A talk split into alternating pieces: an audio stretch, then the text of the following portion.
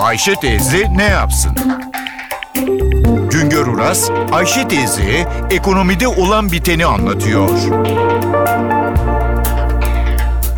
Merhaba sayın dinleyenler, merhaba Ayşe Hanım teyze, merhaba Ali Rıza Bey amca. Yağmur yağmayınca suyun önemini hatırlıyoruz. Yağmur yağsa da yağmasa da Türkiye su varlığı ölçüsüne göre su azlığı yaşayan bir ülke durumunda. Suda kaderimiz yağışa bağlı. Ülkemizde yağış durumu bölgelere ve yıllara göre büyük farklılıklar gösteriyor. Türkiye'nin özelliklerine göre dağlık oyan kıyı bölgelerinde yağış bol. Kıyılardan iç bölgelere gidildikçe yağış azalıyor. İç Anadolu'nun birçok yerinde ve Güneydoğu Anadolu'da yağış çok az. Tuz Gölü çevresi Türkiye'nin en az yağış alan yerlerinden biri. Kar yağışında da düzensiz bir durum var. Akdeniz bölgesinde kar yağışı yılda bir gün veya daha az. Doğu Anadolu'da 40 günden fazla. Karın yelde kalma süresi Akdeniz ve Ege kıyılarında bir günden az. Marmara ve Karadeniz bölgesinde 10-20 gün dolayında. İç Anadolu'da 20-40 gün dolayında.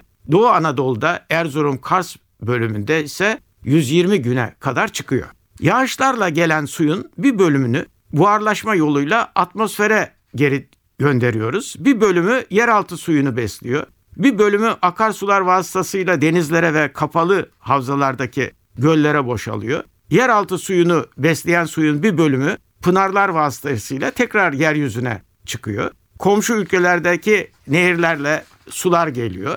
Bütün bunların sonunda ülkede tüketilebilir yerüstü ve yeraltı su potansiyeli ortaya çıkıyor. Devlet su işlerinin hesaplarına göre bizim su potansiyelimiz yılda ortalama 112 milyar metreküp. Biz bunun her yıl ortalama üçte birini kullanıyoruz. Burası çok önemli. Demek ki kullanım konusunda becerili olursak kullanılmayan su imkanlarımız da mevcut. Bir ülkedeki toplam kullanılabilir su varlığına göre dikkat buyurunuz kullanılan suya göre değil su varlığına göre yılda kişi başına düşen kullanılabilir su miktarı 1000 metreküpten az ise o ülke su fakiri ülke olarak adlandırılıyor. 2000 metreküpten daha az ise su azlığı yaşayan bir ülke olarak nitelendiriliyor. 8000 ile 10.000 metreküpten daha fazla su varlığı varsa o ülkelerde su zengini ülke deniliyor.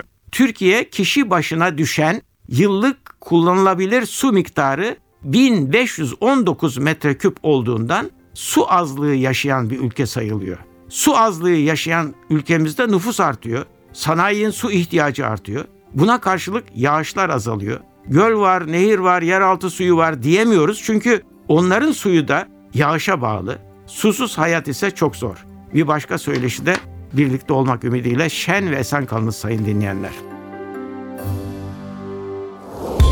Güngör Uras'a sormak istediklerinizi ntvradio.com.tr adresine yazabilirsiniz.